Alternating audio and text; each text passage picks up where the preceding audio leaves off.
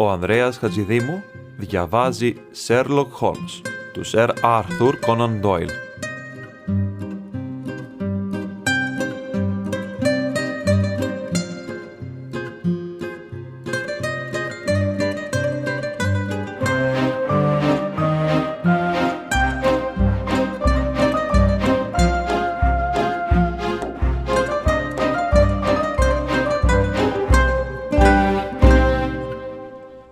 Τα απομνημονεύματα του Sherlock Holmes Το Puzzle Regate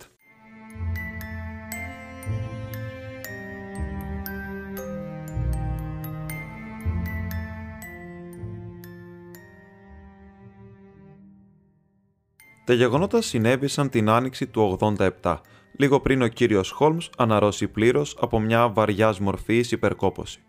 Η υπόθεση της εταιρείας κάτω χώρες Σουμάτρα και οι τρομερές μηχανογραφίες του βαρόνου Μοπερτουί έχουν χαραχθεί στη μνήμη του κοινού και καθώς επιπλέον συνδέονται στενά με την πολιτική και την οικονομία, θα μπορούσε να είναι το καταλληλότερο θέμα για αυτή την συλλογή ιστοριών.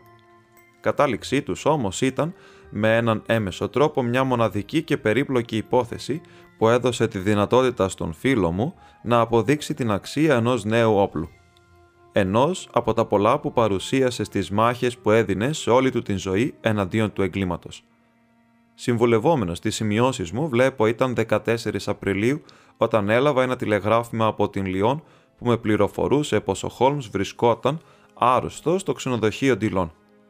Σε ένα 24ωρο βρισκόμουν στο δωμάτιο του αρρώστου και με μεγάλη ανακούφιση διαπίστωσα πως τα συμπτώματά του δεν ήταν ιδιαίτερα ανησυχητικά. Οι ιδιαίτερα κοπιαστικές όμως έρευνες που διεξήγε επί δίμηνο και οι 15 ώρες την ημέρα που δούλευε, τουλάχιστον γιατί όπως μου αποκάλυψε υπήρξε και φορά που εργάστηκε αδιάκοπα 5 μέρες, όλο αυτό το διάστημα είχαν καταβάλει ακόμα και τη δική τους σιδερένια κράση. Ούτε ο θρίαμβος τον οποίο κατέληξαν οι έρευνές του δεν μπόρεσε να υπερνικήσει την κόπωσή του. Έτσι, την ίδια ώρα που η Ευρώπη ολόκληρη υποκλεινόταν μπροστά του και το πάτωμα του δωματίου του ήταν κυριολεκτικά στρωμένο με συγχαρητήρια τηλεγραφήματα, εγώ τον βρήκα βυθισμένο στην κατάθλιψη. Ακόμα και το ότι ήξερε πως είχε επιτύχει εκεί που είχαν αποτύχει οι αστυνομίες τριών χωρών και πως είχε καταφέρει να συλληφθεί ο πιο ραδιούργος απατεώνας της Ευρώπης, δεν ήταν ικανό να τον συνεφέρει από την ευρική κατάπτωση. Τρεις μέρες αργότερα επιστρέψαμε παρέα στην Baker Street, αλλά ήταν φανερό πως του φίλου μου θα του έκανε καλό μια αλλαγή και εμένα, άλλωστε, θα μου άρεσε μια εβδομάδα στην εξοχή. Ο παλιός μου φίλος, ο συνταγματάρχης Χάιτερ, τον οποίο ως γιατρός είχα περιποιηθεί κάποτε στο Αφγανιστάν, είχε ένα σπίτι στο Ρίγκέιτ, στο Σάρι, και πάρα πολλές φορές με είχε καλέσει να τον επισκεφθώ. Την τελευταία φορά, μάλιστα, μου είχε πει πως αν ήθελα να φέρω και έναν φίλο μου μαζί, θα χαιρόταν να τον φιλοξενήσει. Απαιτήθηκε λίγη διπλωματία, αλλά όταν ο Χόλμς κατάλαβε πως επρόκειτο για το σπίτι ενός Εργένη και πως θα ήταν απολύτως ελεύθερος να κάνει ό,τι νομίζει, δέχτηκε να ακολουθήσει τα σχέδιά μου και μια εβδομάδα μετά την επιστροφή μας από την Λιόν βρισκόμασταν υπό την σκέπη του συνταγματάρχη. Ο Χάιτερ, εξαίρετος ρατιωτικό και άνθρωπος που είχε γυρίσει τον κόσμο και είχε δει πολλά, σύντομα όπως περίμενα, ανακάλυψε πως είχε πολλά κοινά σημεία με τον Χόλμς. Το βράδυ της άφηξής μας μετά το δείπνο, καθίσαμε και οι τρεις στο δωμάτιο με τα όπλα του συνταγματάρχη. Ο Χόλμς είχε βυθιστεί στον καναπέ, ενώ ο Χάιτερ και εγώ κοιτάγαμε τον ντουλάπι με τα όπλα που είχε συλλέξει από όλο τον κόσμο. Επί τη ευκαιρία, είπε ξαφνικά, θα πάρω ένα από αυτά πάνω για την περίπτωση συναγερμού. Συναγερμού, είπα. Να είμαστε λίγο ανήσυχοι τον τελευταίο καιρό. Τον Γεροάκτον, που είναι ένας από τους άρχοντες της περιοχής, τον διέριξαν την περασμένη Δευτέρα. Δεν έπαθε τίποτα τρομερό, αλλά οι τύποι κυκλοφορούν ακόμα ελεύθεροι. Κανένα στοιχείο, είπε ο Χόλμς, σηκώνοντας τα μάτια προς τον συνταγματάρχη. Κανένα ακόμα, αλλά η υπόθεση δεν είναι και τόσο σημαντική, κύριε Χόλμς. Ένα μικρό επαρχιακό έγκλημα, καμιά σχέση με την υπόθεση με διεθνές ενδιαφέρον που μόλις εξηχνιάσατε. Ο Χόλμς έκανε μια κίνηση σαν να μην δεχόταν το κοπλιμέντο. Το χαμόγελο όμω στο πρόσωπό του έδειχνε πως είχε κολακευθεί. Κάτι που να έχει ιδιαίτερο ενδιαφέρον; Δεν νομίζω. Οι κλέφτες έκαναν φίλο και φτερό την βιβλιοθήκη. Πολύ σκόπος για το τίποτα, δεν νομίζετε; Έκαναν το δωμάτιο άνω κάτω. Πέταξαν κάτω σιρτάρια, άδειασαν τουλάπια και όλα αυτά τι, ένα βιβλίο με τα έργα του Ομήρου μεταφρασμένα από τον Πόπ, δυο επάργυρα κυροπήγια, ένα πρέσπαπιέ από ελεφαντόδοτο, ένα δρύνο βαρόμετρο και ένα κουβάρι κλωστή. Αυτά ήταν όλα και όλα που εξαφανίστηκαν. Πολύ περίεργη επιλογή. Ω, από ό,τι φαίνεται, οι τύποι πήραν ό,τι βρήκαν μπροστά τους. Η αστυνομία της περιοχής θα έπρεπε να βγάλει κάποιο συμπέρασμα από αυτή την επιλογή, είπε ο Χόλμς, γιατί είναι προφανές πως. Ήψωσα προειδοποιητικά το δάχτυλό μου. Έχεις έρθει εδώ για ξεκούραση, φίλε μου. Για όνομα του Θεού, μην αρχίσεις τώρα που τα νεύρα σου είναι σε κακό χάλι να ασχολείσαι με νέα υπόθεση. Ο Χόλμς σήκωσε τους ώμους του, κοίταξε με ένα λιγάκι κομικό τρόπο τον συνταγματάρχη και η συζήτηση στράφηκε σε λιγότερο επικίνδυνα θέματα. Ήταν γραφτό όμως η έγνοια που είχα ως γιατρός να πάει χαμένη, μια και το άλλο κιόλας πρωί το ζήτημά μας ξανατέθηκε με τρόπο που ήταν αδύνατο να το αγνοήσουμε. Για το ταξίδι μας στην εξοχή πήρε απρόβλεπτη τροπή. Την ώρα του πρωινού, ο μπάτλερ του συνταγματάρχη ήρθε και μας είπε πολύ αναστατωμένος. Τα μάθατε, κύριε, στους Κάνιχαμ, κύριε. Και άλλη κλοπή. Φώναξε ο συνταγματάρχης με το φλιτζάνι στο χέρι. Φόνος! Τον συνταγματάρχη του ξέφυγε ένα σφύριγμα. Αν είναι δυνατόν, ποιον σκότωσαν, τον JP ή τον γιο του; Κανέναν από τους δύο, κύριε. Τον Βίλιαμ, το αναμαξά. Τον πυροβόλησε κατευθείαν στην καρδιά.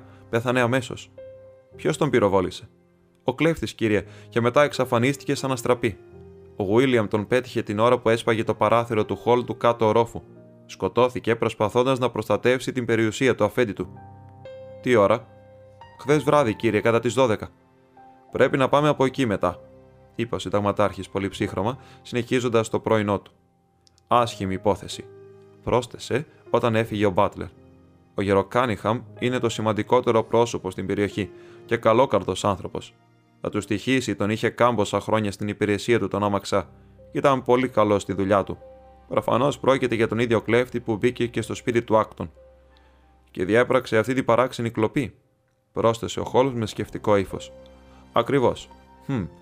Η υπόθεση μπορεί να αποδειχθεί η απλούστερη του κόσμου, αλλά ως τώρα είναι κάπως περίεργη, δεν νομίζετε; Μια συμμορία που δρά στην επαρχία συνήθως μετακινείται, δεν χτύπα δύο φορές στην ίδια περιοχή και μάλιστα μέσα σε λίγες μέρες. Χθες το βράδυ, όταν μου είπατε πως σκοπεύετε να πάρετε τα μέτρα σας, σκέφτηκα πως αυτή είναι η τελευταία επαρχία της Αγγλίας που θα ενδιέφερε τους κλέφτες. Αυτό σημαίνει πως έχω πολλά ακόμα να μάθω. Φαντάζομαι πως ο κλέφτης είναι ντόπιος. Τα σπίτια των Άκτον και Κάνιχαμ είναι τα πρώτα σπίτια που θα διάλεγε σε τέτοια περίπτωση. Είναι τα μεγαλύτερα εδώ πέρα. Και τα πλουσιότερα; Θα ήταν, αλλά έχουν εδώ και μερικά χρόνια μπλεχτεί σε μια νομική διελκυστίνδα και απομυζούνται. Ο γερο-Άκτον διεκδικεί μέρος του κτήματος του Κάνιχαμ και οι δικηγόροι τα παίρνουν και από τους δύο. Αν ο εγκληματίας είναι από αυτά τα μέρη, δεν θα δυσκολευτούμε να τον βρούμε, είπε ο Χόλμς, την ώρα που χασμουριόταν. Εντάξει, Βότσον, δεν σκοπεύω να ανακατευθώ. Ο επιθεωρητής Φόρεστερ, κύριε, είπε ο Μπάτλερ, ανοίγοντας διάπλατα την πόρτα. Ο αξιωματικός ένας νεαρός άντρας με έξυπνο και ευχάριστο πρόσωπο μπήκε στο δωμάτιο. Καλημέρα, συνταγματάρχα, είπε. Ελπίζω να μην σας ενοχλώ, αλλά άκουσα πως ο Σέρλοκ Χόλμ της Baker Street βρίσκεται εδώ. Ο συνταγματάρχης έδειξε με το χέρι του τον φίλο μου και ο επιθεωρητής έκανε μια μικρή υπόκληση. Σκεφτήκαμε, κύριε Χόλμ, πως ίσως να θέλατε να συνεργαστείτε μαζί μας. Η μοίρα είναι εναντίον σου, Βότσον, είπε εκείνος γελώντας. Τώρα συζητούσαμε για αυτό το θέμα επιθεωρητά. Ίσως να μπορούσατε να μας πείτε μερικές λεπτομέρειες. Βλέποντάς τον να βυθίζεται στην πολυθρόνα, όπως συνηθίζει, κατάλαβα πως κάθε προσπάθεια να τον εμποδίσω θα ήταν μάτι. Δεν έχουμε καταλήξει κάπου στην υπόθεση Άκτον, έχουμε όμως στοιχεία για να ξεκινήσουμε και δεν υπάρχει καμιά αμφιβολία πως και στις δύο περιπτώσεις ο δράστης ήταν το ίδιο πρόσωπο. Έχουμε αυτόπτες μάρτυρες. «Α, μάλιστα κύριε», Παρόλο που ο δράστης έσπευσε να εξαφανιστεί με το που έριξε τον πυροβολισμό και σκότωσε τον καημένο τον William Κίρουαν, ο κύριος Κάνιχαμ τον είδε από το παράθυρο του δωματίου του και ο κύριος Άλεκ Κάνιχαμ την ώρα που έτρεχε στο πίσω δρομάκι του σπιτιού. Ήταν 12 παρά τέταρτο όταν τέθηκαν σε συναγερμό. Ο κύριος Κάνιχαμ μόλις είχε ξαπλώσει και ο κύριος Άλεκ Κάνιχαμ κάπνιζε την τελευταία πίπα της ημέρας όταν άκουσαν τον αμαξά να φωνάζει βοήθεια.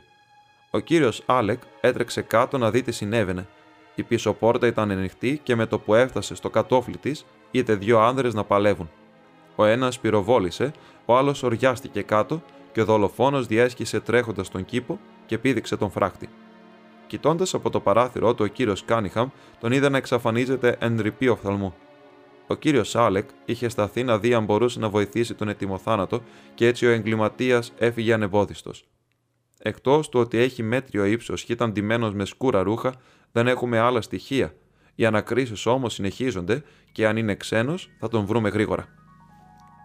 Τι έκανε ο Βίλιαμ τέτοια ώρα έξω, είπε τίποτα πριν πεθάνει; Λέξη. Έμεινε με τη μητέρα του στο σπιτάκι του κήπου και καθώς ήταν υπεύθυνο άτομο, υποθέτουμε πως θα είχε βγει να δει αν όλα ήταν εντάξει. Μετά το περιστατικό του Άκτον, όλοι όπως φαντάζεστε ήταν πολύ προσεκτικοί. Ο κλέφτης πρέπει μόλις να είχε καταφέρει να ανοίξει την πόρτα. Η κλειδαριά έχει παραβιαστεί, όταν εμφανίστηκε ο Βίλιαμ. Είχε πει τίποτα Βίλιαμ στη μητέρα του πριν βγει έξω. Είναι πολύ γριά και κουφή και δεν καταφέραμε να πάρουμε καμιά πληροφορία από εκείνη. Το σοκ την έκανε να τα μισοχάσει, αλλά νομίζω πως ήδη δεν είχε και μεγάλη διάβια. Υπάρχει πάντως κάτι σημαντικό. Ρίξτε μια ματιά σε αυτό. Έβγαλε ένα κομματάκι χαρτί κομμένο από σημειωματάριο και το ακούμπησε στα πόδια του. Αυτό βρέθηκε στα χέρια του νεκρού. Μάλλον είναι κομμάτι από μεγαλύτερο χαρτί. Θα δείτε πως η ώρα που αναφέρεται είναι περίπου η ώρα που τον καημένο τον αμαξά τον χτύπησε η μοίρα. Ίσως ο δολοφόνος να τράβηξε το υπόλοιπο χαρτί. Ίσως πάλι να του το άρπαξε ο αμαξάς πριν πεθάνει. Ο Χόλμς έπιασε το χαρτάκι, το περιεχόμενο του οποίου αντιγράφω εδώ στις 12 παρατέταρτο θα πρέπει να βρίσκεστε στο. Αν θεωρήσουμε πως αφορά κάποιο ραντεβού, συνέχισε ο επιθεωρητής, τότε ίσως να πρέπει να εξετάσουμε την πιθανότητα ο Γουίλιαμ Κίρουαν, αν και τον ξέρουμε για πιστό και έντιμο, να συνεργαζόταν με τον κλέφτη. Ίσως να είχαν ραντεβού, αλλά να διαφώνησαν μετά. Ο γραφικός χαρακτήρας είναι πολύ ενδιαφέρον, είπε ο Χόλμς αφού εξέτασε το χαρτί. Μάλλον θα κολυμπήσουμε σε βαθύτερα νερά από όσο νόμισα. Βήθησε το κεφάλι του στα χέρια του, ενώ ο επιθεωρητής χαμογελούσε με ικανοποίηση για την αντίδραση που προκάλεσε η υπόθεση στον Λονδρέζο ειδήμονα. Η τελευταία σας υπόθεση, είπε ο Χόλμς, πως ο δράστης και ο υπηρέτης γνωρίζονταν και είχαν ραντεβού, είναι πολύ πιθανό να αποδειχθεί πως είναι αλήθεια. Αλλά νομίζω πως αυτή η γραφή. Ξαναβήθησε το κεφάλι στα χέρια του, έμεινε αρκετά λεπτά βυθισμένος και εκείνος στις σκέψεις του και όταν το ξανασήκωσε, με μεγάλη έκπληξη διαπίστωσα πως το χρώμα είχε επιστρέψει στα μάγουλά του και πως τα μάτια του έλαμπαν όπως πριν αρρωστήσει.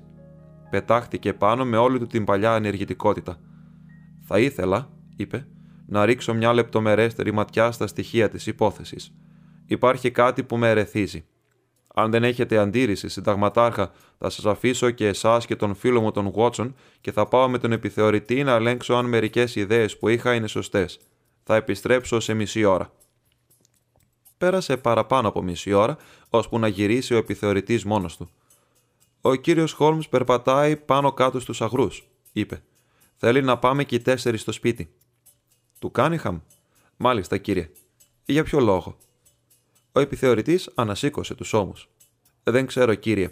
Μεταξύ μας, νομίζω πως ο κύριος Χόλμς δεν έχει συνέλθει απολύτως από την αρρώστια του. Φέρεται πολύ παράξενα και είναι πολύ αναστατωμένος. Δεν νομίζω πως πρέπει να ανησυχείτε. Υπάρχει μια λογική σε αυτό που σε εμά φαίνεται τρέλα. Μερικοί θα έλεγαν πως υπάρχει μια τρέλα σε αυτή τη λογική, μουρμούρισε ο επιθεωρητής. Έτοιμος να εκτοξευτεί είναι. Γι' αυτό, συνταγματάρχα, πάμε αν είσαστε έτοιμος βρήκαμε τον Χόλμς με το κεφάλι σκυφτό και τα χέρια στις τσέπες να περιφέρεται στα χωράφια. Το θέμα γίνεται όλο και πιο ενδιαφέρον, είπε. Βότσον, το ταξίδι μας στην εξοχή αποδεικνύεται εξαιρετικό. Πέρασα ένα θαυμάσιο πρωινό. Αν κατάλαβα καλά, επισκεφθήκατε τον τόπο του εγκλήματος, είπε ο συνταγματάρχης. Ναι, με τον επιθεωρητή κάναμε μια μικρή αναγνωριστική επίσκεψη. Βρήκατε κάτι; Hm, είδαμε μερικά ενδιαφέροντα πράγματα. Θα σας τα πω όσο προχωράμε. Πρώτα απ' όλα είδα το πτώμα αυτού του δυστυχισμένου. Δεν υπάρχει αφιβολία πως πέθανε από την σφαίρα. Γιατί, υπήρχε νωρίτερα; Α, καλό είναι να αμφιβάλλει κανείς για τα πάντα. Δεν πήγε χαμένη η επίσκεψή μας. Μιλήσαμε με τον κύριο Κάνιχαμ και τον γιο του και είδαμε και το σημείο όπου ο δολοφόνος πήδηξε τον φράχτη. Είχε ενδιαφέρον. Φυσικά. Μετά είδαμε λίγο τη μητέρα αυτού του καημένου. Δεν μπορέσαμε όμως να μάθουμε τίποτα από εκείνη, είναι πολύ γριά και άρρωστη. Και ποιο ήταν το αποτέλεσμα των ερευνών σας, η πεποίθηση πως το έγκλημα είναι πολύ ιδιαίτερο. Ίσως η επίσκεψη που θα κάνουμε να φωτίσει την υπόθεση. Νομίζω επιθεωρητά πως συμφωνούμε και οι δύο ότι το κομμάτι χαρτί που βρέθηκε στο χέρι του νεκρού αναφέρει την ώρα του εγκλήματος και είναι υψής της σημασίας. Μας δίνει μια ένδειξη, κύριε Χόλμς. Και βέβαια μας δίνει. Όποιος έγραψε αυτό το σημείωμα είναι αυτός που έβγαλε τη συγκεκριμένη ώρα τον William Κύρον από το σπίτι του. Αλλά πού στο καλό είναι το υπόλοιπο κομμάτι του. Έψαξα πολύ καλά το έδαφος γύρω-γύρω για να το βρω, είπε ο επιθεωρητής.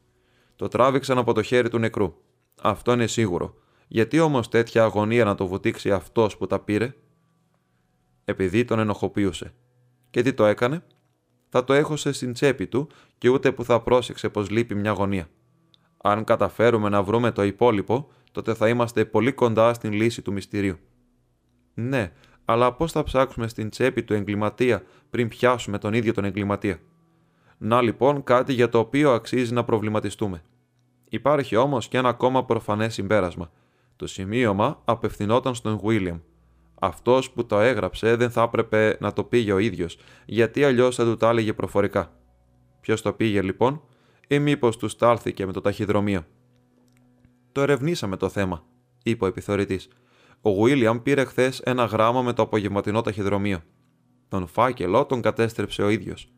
Θαυμάσια, φώναξε ο Χόλμς χτυπώντας τον επιθεωρητή στην πλάτη. Μιλήσατε με τον ταχυδρόμο. Είναι χαρά να δουλεύει κανείς μαζί σας. Εδώ είναι το σπιτάκι του κήπου. Και αν προχωρήσουμε λίγο συνταγματάρχα, θα σας δείξω και τον τόπο του εγκλήματος. Περάσαμε το συμπαθητικό αγροτόσπιτο όπου έμενε το θύμα και διασχίσαμε την αλέα με τις βελανιδιές που οδηγεί στο ωραίο παλιό Queen Anne House που γράφει την ημερομηνία του Mal Placket πάνω από την κεντρική του είσοδο. Ο Χόλμς και ο επιθεωρητής μας οδήγησαν κάνοντας τον γύρο στην πλαϊνή πόρτα που την χώριζε ένας μικρός κήπος από τον δρόμο. Ένας αστυνομικός στεκόταν στην είσοδο. Ανοίξτε μας την πόρτα, αστυνόμε, είπε ο Σέρλοκ Χόλμς. Σε αυτά τα σκαλιά στεκόταν ο νεαρός κύριος Κάνιχαμ όταν είδε τους δύο άντρες να παλεύουν. Ακριβώς στο σημείο όπου στεκόμαστε τώρα. Ο ηλικιωμένος κύριος Κάνιχαμ κοίταζε από αυτό το παράθυρο, το δεύτερο από αριστερά, και είδε τον τύπο να φεύγει περνώντας αριστερά από αυτόν τον θάμνο. Μετά ο κύριος Άλεκ έτρεξε προς τον θάμνο πάλι, κυνηγώντας τον ξένο. Μετά ο κύριος Άλεκ έτρεξε και γονάτισε πλάι στον πληγωμένο. Το έδαφος είναι πολύ ξερό και δεν υπάρχουν ίχνη να μας κατευθύνουν. Ενώ μιλάγαμε, δύο άντρες ήρθαν προς το μέρος μας από το δρομάκι που κυκλώνει το σπίτι. Ο ένας ήταν ηλικιωμένος με πρόσωπο χαραγμένο από τις ρυτίδες και πεταχτά μάτια. Ο άλλος ήταν ένας γοητευτικός, καλοντυμένος νεαρός που το λαμπερό του πρόσωπο και το χαρούμενο ύφος του έρχονταν σε πλήρη αντίθεση με τις συνθήκες που μας είχαν συγκεντρώσει εκεί. Ακόμα ψάχνετε, είπε στο Χόλμς. Νόμιζα πως εσείς οι Λονδρέζοι δεν ματαιοπονείτε ποτέ. Τελικά δεν είστε και τόσο γρήγορος.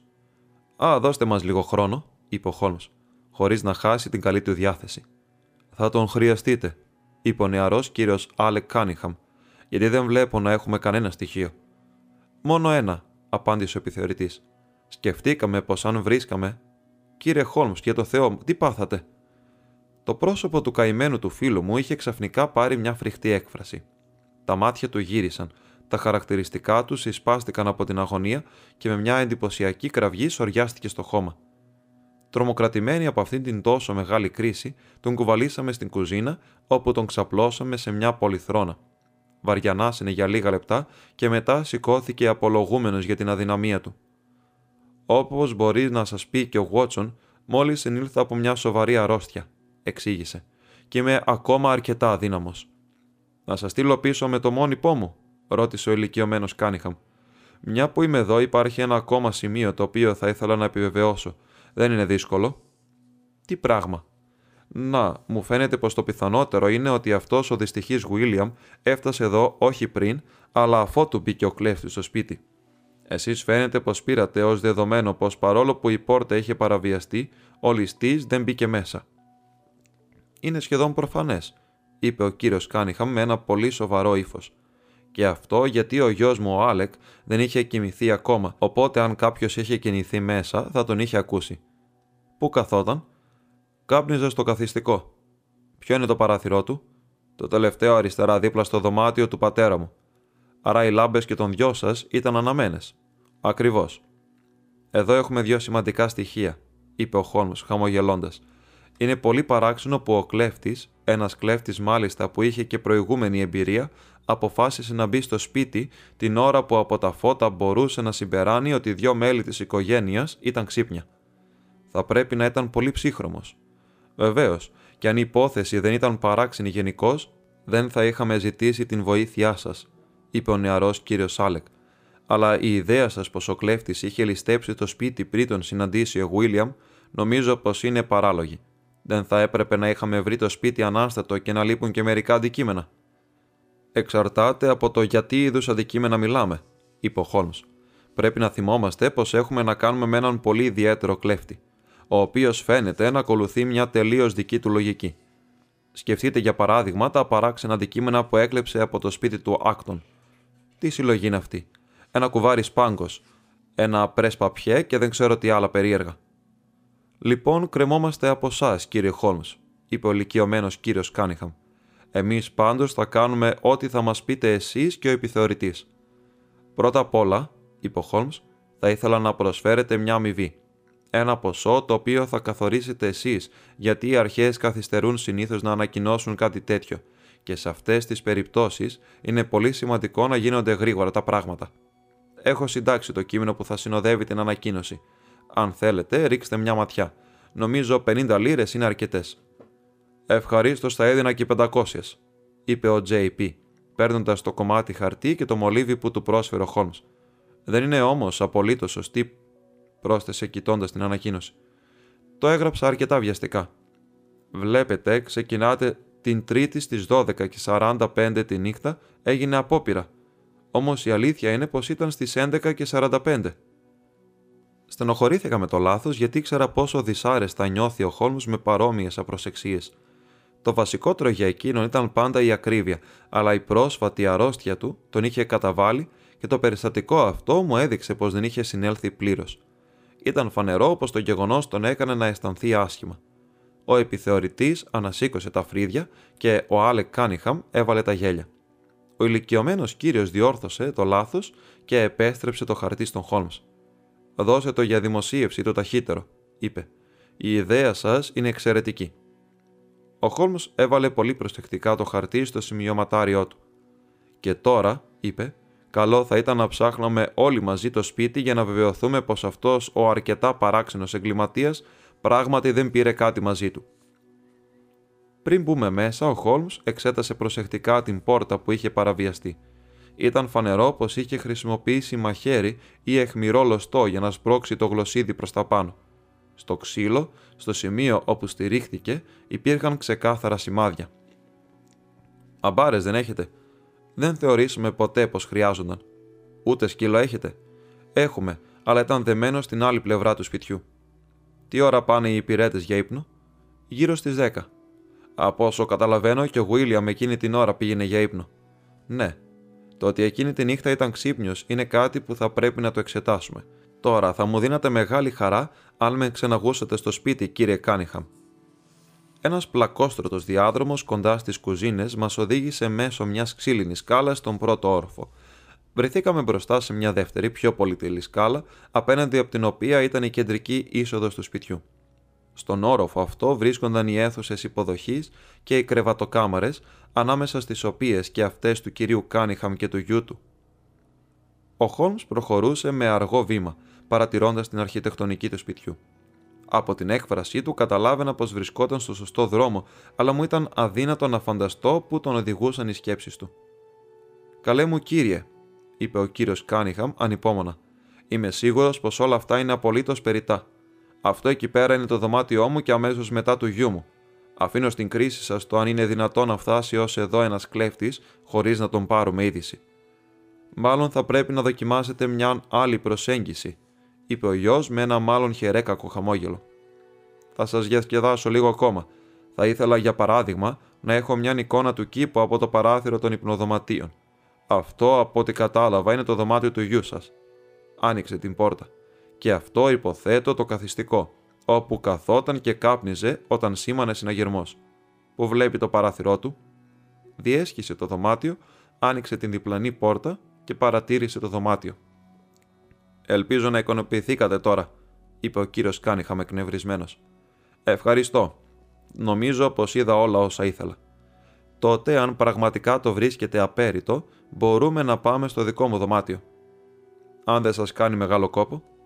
Ο JP σήκωσε αδιάφορα τους ώμους του και μας οδήγησε στο δικό του δωμάτιο, που ήταν λιτά επιπλωμένο και αρκετά συνηθισμένο. Καθώς το διασχίσαμε προχωρώντας προς το παράθυρο, ο Χόλμς ξέμεινε λίγο πίσω, τόσο όσο χρειαζόταν για να μείνουμε οι δυο μας τελευταίοι.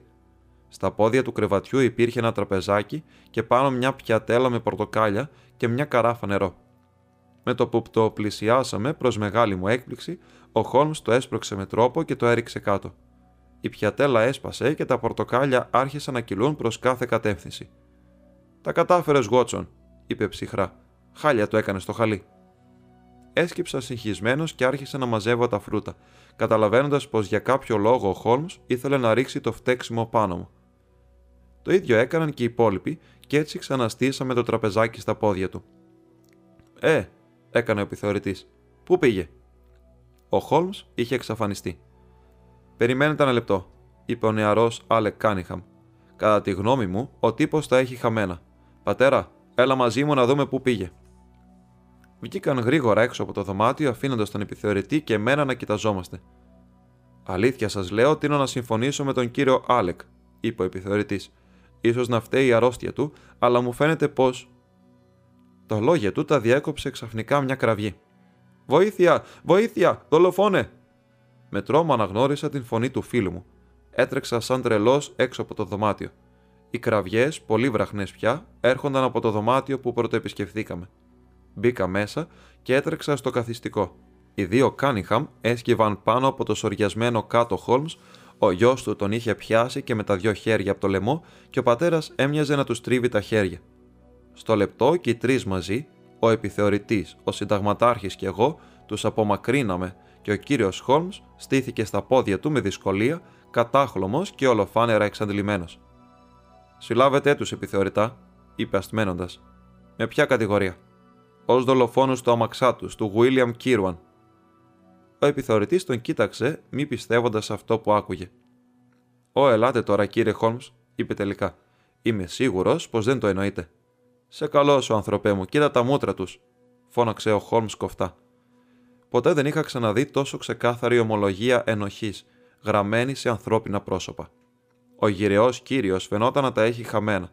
Το χαραγμένο από τα σημάδια του χρόνου πρόσωπο είχε αλλάξει εντελώς και είχε πάρει μια πολύ μελαγχολική έκφραση. Ο γιος, από την άλλη, είχε χάσει το όλο σιγουριά και υπεροψία ύφος του και στα σκούρα του μάτια καθρεφτιζόταν μια ζωώδη αγριάδα που αλλίωνε τα όμορφα χαρακτηριστικά του. Ο επιθεωρητής δεν είπε τίποτα, μόνο πήγε στην πόρτα και έβαλε την σφυρίχτρα του στο στόμα. Δύο αστυνόμοι έσπευσαν στο κάλεσμά του. Δεν έχω επιλογή, κύριε Κάνιχαμ, είπε, Ελπίζω ότι όλο αυτό θα αποδειχθεί ένα τεράστιο λάθος, αλλά βλέπετε πω. Α, μη, πετάξτε το αμέσως. Τίναξε το χέρι του, πέταξε από εκείνο του νεαρού άνδρα το πιστόλι που ετοιμαζόταν να οπλίσει και το έριξε στο πάτωμα. Κρατήστε το αυτό, είπε ο Χόλμ ήρεμα, πατώντας με το πόδι του το πιστόλι. Θα σας φανεί χρήσιμο στην δίκη. Αυτό όμως είναι που χρειαζόμαστε. Σήκωσε ένα τσαλακωμένο χαρτάκι. Το υπόλοιπο κομμάτι, φώναξε ο επιθεωρητής. Ακριβώς. Και πού ήταν; Εκεί που ήμουν σίγουρος πως βρισκόταν. Θα σας εξηγήσω τα πάντα με ακρίβεια. Νομίζω, συνταγματάρχα, πως εσείς και ο κύριος Βότσον μπορείτε να επιστρέψετε στο σπίτι και θα έρθω κι εγώ σε μια ώρα το πολύ. Ο επιθεωρητή και εγώ πρέπει να κάνουμε μια κουβέντα με τους κρατουμένους, αλλά σίγουρα θα έχω επιστρέψει πριν από το γεύμα. Ο Σέρλοκ ήταν ακριβής όσο και τα λόγια που είπε και στη μία περίπου ήρθε να μας βρει στο καπνιστήριο του συνταγματάρχη. Τον συνόδευε ένας μικρόσωμος γηραιός κύριος, ο οποίος μας συστήθηκε ως ο κύριος Άκτον, ο άνθρωπος του οποίου το σπίτι έγινε η πρώτη διάρρηξη. Ήθελα να είναι και ο κύριος Άκτον παρόν για να σας εξηγήσω πώς λύθηκε το μικρό πρόβλημα που μας απασχολούσε, είπε ο Χόλμς. Διότι αυτονόητα τον ενδιαφέρουν και εκείνον οι λεπτομέρειες. Πολύ φοβάμαι, κύριε Συνταγματάρχα, πως θα έχετε μετανιώσει για την απόφασή σας να με φιλοξενήσετε, μια που σας έβαλα σε φασαρίες. Κάθε άλλο, απάντησε με θέρμη ο Συνταγματάρχης. Το θεωρώ μεγάλο προνόμιο το ότι είχα την ευκαιρία να παρακολουθήσω τον τρόπο με τον οποίο δουλεύετε. Ομολογώ πως ξεπεράσατε κατά πολύ τις προσδοκίες μου και πως αδυνατό να εξηγήσω το πώς καταλήξατε στο συγκεκριμένο συμπέρασμα. Εγώ δεν κατάφερα να εντοπίσω ούτε μισή ένδειξη. Φοβάμαι πως οι εξηγήσεις που θα σας δώσω θα απομυθοποιήσουν την κατάσταση, αλλά το έχω συνήθεια να μην κρύβω τις μεθόδους που χρησιμοποιώ ούτε από τον φίλο μου τον Watson που από οποιονδήποτε άλλο έχει γνήσιο ενδιαφέρον. Αλλά πρώτα, επειδή είμαι κάπως ταραγμένος από την επίθεση που δέχτηκα στο καθιστικό, νομίζω πως πρέπει να βάλω λίγο από τον μπράντι σας, συνταγματάρχα. Νιώθω τις δυνάμεις μου να με εγκαταλείπουν. Ελπίζω να μην έχετε καμιά νέα κρίση. Ο Σέρλοκ γέλασε με την καρδιά του. Θα φτάσουμε σύντομα στο σημείο αυτό, είπε. Θα δώσω πλήρη αναφορά για την υπόθεση και όλες τις λεπτομέρειες. Επίσης παρακαλώ να με διακόψετε αν κάτι σας φαίνεται πως δεν είναι απολύτως ξεκάθαρο. Αυτό που είναι το σημαντικότερο όταν διερευνά κανείς μια υπόθεση είναι να μπορεί να διαχωρίσει ποια στοιχεία είναι ουσιώδη και ποια επουσιώδη. Αλλιώς όλη η ενέργειά τους παταλιέται και όλη η προσοχή του διασκορπίζεται, αντί να συγκεντρώνεται. Τώρα στη συγκεκριμένη υπόθεση. Από την αρχή ήμουν πεπισμένος πως το κλειδί της υπόθεσης βρισκόταν στο σημείωμα που βρέθηκε στο χέρι του θύματος.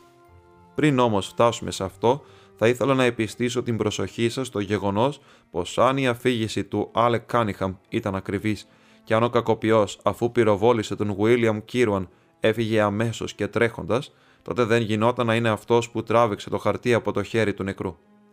Αλλά αν δεν ήταν αυτός, τότε μόνο ο ίδιος ο Άλεκ Κάνιχαμ μπορούσε να είναι, γιατί όταν κατέβηκε ο ηλικιωμένος κύριος, είχαν ήδη μαζευτεί αρκετοί υπηρέτες. Αυτό ήταν εξ αρχής προφανές, αλλά ο επιθεωρητής το παρέβλεψε γιατί έχει την προκατάληψη πως οι σημαντικές οικογένειες είναι υπεράνω υποψίας. Τώρα, σε αυτό το σημείο θα ήθελα να διευκρινίσω πως εγώ δεν έχω κανενός είδου προκαταλήψεις και ακολουθώ μόνο τα γεγονότα. Γι' αυτό και από τα πρώτα στάδια της έρευνας μου δημιουργήθηκε μια καχυποψία για τον κύριο Άλεκ Κάνιχαμ και τον ρόλο που έπαιξε. Εξέτασα λοιπόν πολύ προσεκτικά το κομμάτι χαρτί που μας έδωσε ο επιθεωρητής. Αμέσως κατάλαβα πως αποτελούσε σημαντικό ντοκουμέντο. Να το, δεν παρατηρείτε κάτι περίεργο. Πράγματι, στην όψη έχει κάτι παράξενο, είπε ο συνταγματάρχης. Αγαπητέ μου κύριε, φώναξε ο Χόλμς, δεν αφήνει καμιά αμφιβολία για το ότι γράφτηκε από δύο διαφορετικά πρόσωπα, που το καθένα έχει άλλο γραφικό χαρακτήρα. Προσέξτε τα έντονα ταφ στα στής και τέταρτο και τα αδύναμα και πλαγιαστά στα βρίσκεστε και στα. Αμέσως φαίνεται η διαφορά. Μια πολύ γρήγορη ανάλυση αυτών των τεσσάρων λέξεων θα αποδείκνυε πως οι πρώτες λέξεις είναι γραμμένες από δυνατό και σταθερό χέρι και οι δεύτερες από πιο αδύναμο. «Θεέ μου, είναι ηλίου φαϊνότερο», φώναξε ο συνταγματάρχης. «Αλλά γιατί στο καλό δύο άνδρες να γράψουν κατά αυτόν τον τρόπο το σημείωμα». Σίγουρα όχι για καλό σκοπό, και επειδή όποιος δεν εμπιστευόταν τον άλλον, ήθελε στην περίπτωση που η υπόθεση έχει δυσάρεστη κατάληξη να πληρώσουν και οι δύο. Αυτός που έγραψε τις λέξεις στι και τέταρτο είναι ο δολοφόνος. Αυτό από πού το συμπεραίνεται. Συνάγεται από μια απλή σύγκριση των δύο γραφικών χαρακτήρων, αλλά έχουμε και σοβαρότερους λόγους να το υποθέσουμε. Αν μελετήσετε προσεκτικά τους δυο χαρακτήρες του σημειώματος, θα δείτε πως ο άνθρωπος με τον έντονο γραφικό χαρακτήρα έγραφε τις λέξεις αφήνοντας κενά για να συμπληρώσει ο άλλος. Τα κενά δεν έφταναν σε όλες τις περιπτώσεις και έτσι χρειάστηκε να στριμώξει τη λέξη τέταρτο, έτσι φαίνεται πως μερικές λέξεις έχουν γραφτεί πρώτες. Εκείνος που τις έγραψε είναι και εκείνος που κατέστρωσε το σχέδιο. «Εξαιρετικό», φώναξε ο κύριος Άχτον. «Αλλά και υπερφύαλο», είπε ο Χόλμς. «Τώρα όμως φτάσαμε σε ένα σημαντικό σημείο. Μπορεί να μην το γνωρίζετε, αλλά πλέον οι γραφολόγοι μπορούν να εξάγουν συμπεράσματα για την ηλικία αυτού που έχει ένα συγκεκριμένο γραφικό χαρακτήρα και μάλιστα συνήθως με μεγάλη ακρίβεια. Λέω συνήθως γιατί η κακή κατάσταση της υγείας και η φυσική αδυναμία μπορούν να επιδράσουν στον τρόπο γραφής όσο και τα γυρατιά. Στην προκειμένη περίπτωση, παρατηρώντας το δυνατό, σταθερό χαρακτήρα του ενός και τα αρκετά τρεμάμενα γράμματα του άλλου, τα οποία όμως παρέμεναν αρκετά ευανάγνωστα, μπορούσαμε να συμπεράνουμε πως ο πρώτος ήταν νέος και ο άλλος ηλικιωμένος, αλλά όχι και υπερήλικας. «Εξαιρετικό», επανέλαβε ο κύριος Άκτον. «Υπάρχει όμως και ένα ακόμα σημείο, Πολύ λεπτό και πολύ σημαντικό. Υπάρχουν κοινά σημεία σε αυτούς τους δύο γραφικούς χαρακτήρες. Ανήκουν σε δύο ανθρώπους που έχουν συγγένεια αίματος. Φαίνεται κυρίως αν προσέξετε πως όλα τα ε είναι γραμμένα σαν ελληνικά. Για μένα όμως υπάρχουν και άλλες λεπτομέρειες που οδηγούσαν στο ίδιο συμπέρασμα. Δεν είχα καμιά αμφιβολία πως υπήρχε τουλάχιστον μια οικογενειακή αισθητική στο γράψιμο. Φυσικά σας αναφέρω μόνο τα βασικά πορίσματα της γραφολογικής ανάλυσης. Υπάρχουν 23 σημεία ακόμα, τα οποία όμως δεν θα σας ενδιαφέραν τόσο όσο στους ειδικούς. Όλα αυτά μου εγκατέστησαν στο μυαλό την ιδέα πως οι δύο Κάνιχαμ, πατέρας και γιος, είχαν γράψει το σημείωμα. Έχοντας φτάσει σε αυτό το σημείο, το επόμενο βήμα μου ήταν φυσικά να εξετάσω τις λεπτομέρειες του εγκλήματος και να δω τι βοήθεια μπορούσαν να μου προσφέρουν. Πήγα στο σπίτι με τον επιθεωρητή και είδα όσα μπορούσα να δω. Η πληγή του νεκρού, όπως μπόρεσα να υπολογίσω με απόλυτη ακρίβεια, έδειχνε πως η σφαίρα εκτοξεύτηκε από πιστόλι το οποίο βρισκόταν σε απόσταση 4 γιάρδες. Δεν υπήρχαν ίχνη πυρίτιδας στα ρούχα. Ήταν λοιπόν προφανές πως ο Άλεκ Κάνιχαμ έλεγε ψέματα πως οι δύο άνδρες πάλευαν όταν ακούστηκε ο πυροβολισμός. Επίσης, πατέρας και γιος είχαν προσυνεννοηθεί για το σημείο διαφυγής του φονιά. Στο σημείο αυτό όμως τυχαίνει να υπάρχει ένα αρκετά πλατύ χαντάκι, όλο λάσπες, και όπως δεν υπήρχε κανένα ίχνος μέσα του, συμπέρανα πως για μια ακόμα φορά οι Κάνιχαμ μου είχαν πει ψέματα. Επίσης κατάλαβα πως ο άγνωστος άνδρας ήταν ανύπαρκτο πρόσωπο. Έπρεπε πια να σκεφτώ ποιο ήταν το κίνητρο για αυτό το παράξενο έγκλημα και για να φτάσω σε αυτό έπρεπε πρώτα να βρω μια λύση στο μυστήριο της πρώτης διάρρηξης του κυρίου Άκτον, ο οποίος, από ό,τι μου είπε ο συνταγματάρχης, είναι στα δικαστήρια με τους Κάνιχαμ. Φυσικά αμέσως μου πέρασε η σκέψη πως αυτός που διέριξε την βιβλιοθήκη σκόπευε να πάρει κάποιο χρήσιμο στο δικαστήριο ντοκουμέντο. «Έτσι είναι», είπε ο κύριος Άνκτον, δεν υπάρχει καμιά αμφιβολία για τις προθέσεις τους. Διεκδικώ νόμιμα την μισή τους περιουσία και αν κατάφερναν να πάρουν ένα έστω χαρτί από την δικογραφία, ευτυχώς όλα είναι ασφαλισμένα στο χρηματοκιβώτιο των δικηγόρων μου, δεν θα δίσταζαν καθόλου να ακυρώσουν την δίκη. Αυτό ήταν λοιπόν, είπε ο Χόλμς χαμογελώντας. Μια ρηψοκίνδυνη αποτυχημένη απόπειρα που φαίνεται να εμπνεύστηκε ο νεαρός Άλεκ. Αφού δεν βρήκαν τίποτα, αποφάσισαν να διαλύσουν οποιαδήποτε υποψία κάνοντάς την αφανή σαν κοινή διάρρηξη και έτσι πήραν ό,τι βρήκαν μπροστά τους. Όλα αυτά ήταν ξεκάθαρα, αλλά υπήρχαν πολλά που βρίσκονταν ακόμα στο σκοτάδι. Αυτό που πάνω απ' όλα επιθυμούσα ήταν να έρθει στα χέρια μου το υπόλοιπο χαρτί. Ήμουν σίγουρος πως ο Άλεκ το είχε τραβήξει από το χέρι του νεκρού και ήμουν σχεδόν σίγουρος πως θα το είχε χώσει βιαστικά στην τσέπη της ρόμπας του. Πού αλλού μπορούσε να το βάλει; Το μόνο ερώτημα ήταν αν βρισκόταν ακόμα εκεί. Άξιζε να το ανακαλύψω αυτό και με αυτόν τον σκοπό πήγαμε σπίτι τους. Όπως σίγουρα θυμάστε, οι Κάνιχαμ μας συνάντησαν έξω από την πόρτα της κουζίνας. Φυσικά ήταν πολύ σημαντικό να μην τους θυμίσει κανείς την ύπαρξη του χαρτιού, γιατί θα το κατέστρεφαν αμέσως. Ο επιθεωρητής ήταν έτοιμος να τους πει πόσο σημαντικό το θεωρούσαμε, αλλά για καλή μας τύχη εκείνη τη στιγμή κατέρευσα και έτσι η συζήτηση διεκόπη. Θεέ μου, φώναξε ο συνταγματάρχης γελώντας. Θέλετε να πείτε πως εμείς ανησυχούσαμε ενώ εσείς παίζατε θέατρο; Ω ειδικός, μπορώ να σου πω ότι το έκανε όλα εντυπωσιακά σωστά, είπα εγώ, κοιτάζοντας με θαυμασμό τον άνθρωπο που διαρκώς με εξέπληττε με την εξυπνάδα του. Το θέατρο είναι μια πολύ χρήσιμη τέχνη, είπε. Όταν συνήλθα, κατάφερα με ένα κόλπο, το οποίο ίσως να αξίζει κάποιον έπαινο, να κάνω τον γέρο Κάνιχαμ να γράψει τη λέξη 12 για να τη συγκρίνω με τη λέξη 12 στο χαρτί. Τι βλάκας που ήμουν, φώναξα εγώ. Το πρόσεξα πως ανησύχησες με την καινούρια μου αδυναμία, είπε γελώντας ο Σέρλοκ, και λυπάμαι που σου προκάλεσα την θλίψη που ξέρω ότι ένιωσες. Όταν μπήκαμε στο καθιστικό και είδα την ρόμπα να κρέμεται πίσω από την πόρτα, κατάφερα αναποδογυρίζοντα το τραπεζάκι στο δωμάτιο του Γεροκάνιχαμ να διαφύγω την προσοχή σας για λίγο και γύρισα να ψάξω τις τσέπες. Μόλις είχα ανακαλύψει σε μια από τις δύο τσέπες το χαρτί όταν έπεσαν πάνω μου οι δύο Κάνιχαμ και θα με είχαν πνίξει επί τόπου αν δεν μου προσφερόταν έγκαιρα η βοήθεια των φίλων μου. Ακόμα νιώθω το χέρι του νεαρού να μου σφίγγει το λαιμό και τον πατέρα να μου στρίβει τον καρπό για να πάρει το χαρτί από το χέρι μου. Κατάλαβαν πως πρέπει να τα ήξερα όλα και η ξαφνική πτώση από την απόλυτη ασφάλεια στην απόλυτη απόγνωση τους έκανε έτοιμους για όλα. Είχα μετά από μια κουβεντούλα με τον ηλικιωμένο Κάνιχαμ σχετικά με το κίνητρο του εγκλήματος. Ήταν αρκετά συνεργάσιμος. Ενώ, αντιθέτως, ο γιος του συμπεριφερόταν σαν δαιμονισμένος και σίγουρα θα τίναζε στον αέρα και τα δικά του μυαλά και οποιοδήποτε άλλου αν κατάφερε να ξαναπάρει το πιστόλι του. Όταν ο Κάνιχαμ είδε πως όλα τα στοιχεία ήταν εναντίον του, έχασε το κουράγιο του και τα ομολόγησε όλα. Φαίνεται πως ο Βίλιαμ ακολούθησε κρυφά τα δύο αφεντικά του το βράδυ που διέρρηξαν το σπίτι του κυρίου Άκτον, κατάλαβε πως τους είχε στο χέρι και άρχισε να τους απειλεί πως θα τους αποκαλύψει και να τους εκβιάζει. Με τον κύριο Άλεκ όμως ήταν επικίνδυνο να παίζεις τέτοια παιχνίδια. Δεν μπορώ να πω, ήταν πολύ έξυπνο εκ μέρους του να χρησιμοποιήσει την ανησυχία για κύμα διαρρήξεων στην περιοχή για να απαλλαγεί από τον εκβιαστή. Παρέσυρε τον Βίλιαμ και τον πυροβόλησε. Αν είχαν δώσει λίγο μεγαλύτερη προσοχή στις λεπτομέρειες και είχαν πάρει ολόκληρο το σημείωμα, το πιθανότερο είναι πως δεν θα τους είχε υποπτευθεί κανένας. Και το σημείωμα, ρώτησα.